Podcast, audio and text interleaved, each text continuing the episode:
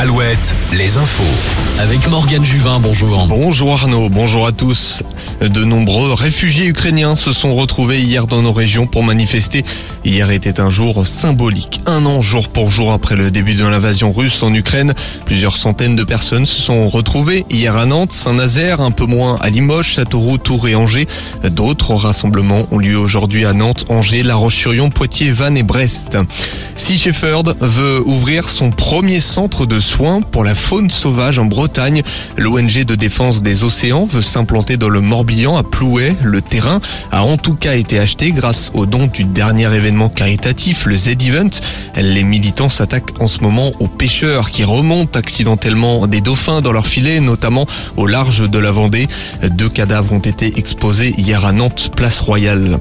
Il est finalement passé aux aveux hier. Le mari de la femme retrouvée démembrée à Paris au but de Chaumont a reconnu être le meurtrier.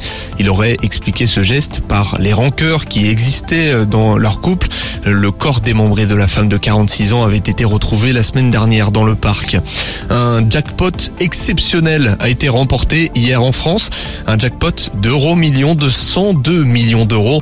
C'est le neuvième plus gros gain de l'histoire d'euros millions en France. Et c'est peut-être vous grâce à la combinaison suivante, le 7, 23, 34, 42, 48 et les numéros chance 1 et 3. Le football avec la 25e journée de Ligue 1. Brest a chuté hier à Lille 2-1. Les Brestois qui se classent provisoirement 16e. Cet après-midi, la Lanterne Rouge Angers reçoit Lyon à Raymond Coppa. En national, match nul dans le derby du centre Val-de-Loire entre Châteauroux et Orléans. Le nul aussi pour Cholet, Saint-Brieuc et Le Mans. La 22e journée de Pro D2 en rugby. Soyons Angoulême, c'est défait de Montauban en fin de match. Victoire aussi de Vannes face à Aurillac. Le handball féminin, succès de Nantes et Chambray-les-Tours hier. Les hommes, match nul de Limoges et défaite de Rennes. Et puis enfin, un mot de volet. Le leader Tours et Poitiers s'affrontaient hier en Touraine. Succès des Tourangeaux. L'info revient à 9h sur Alouette. Bonne journée.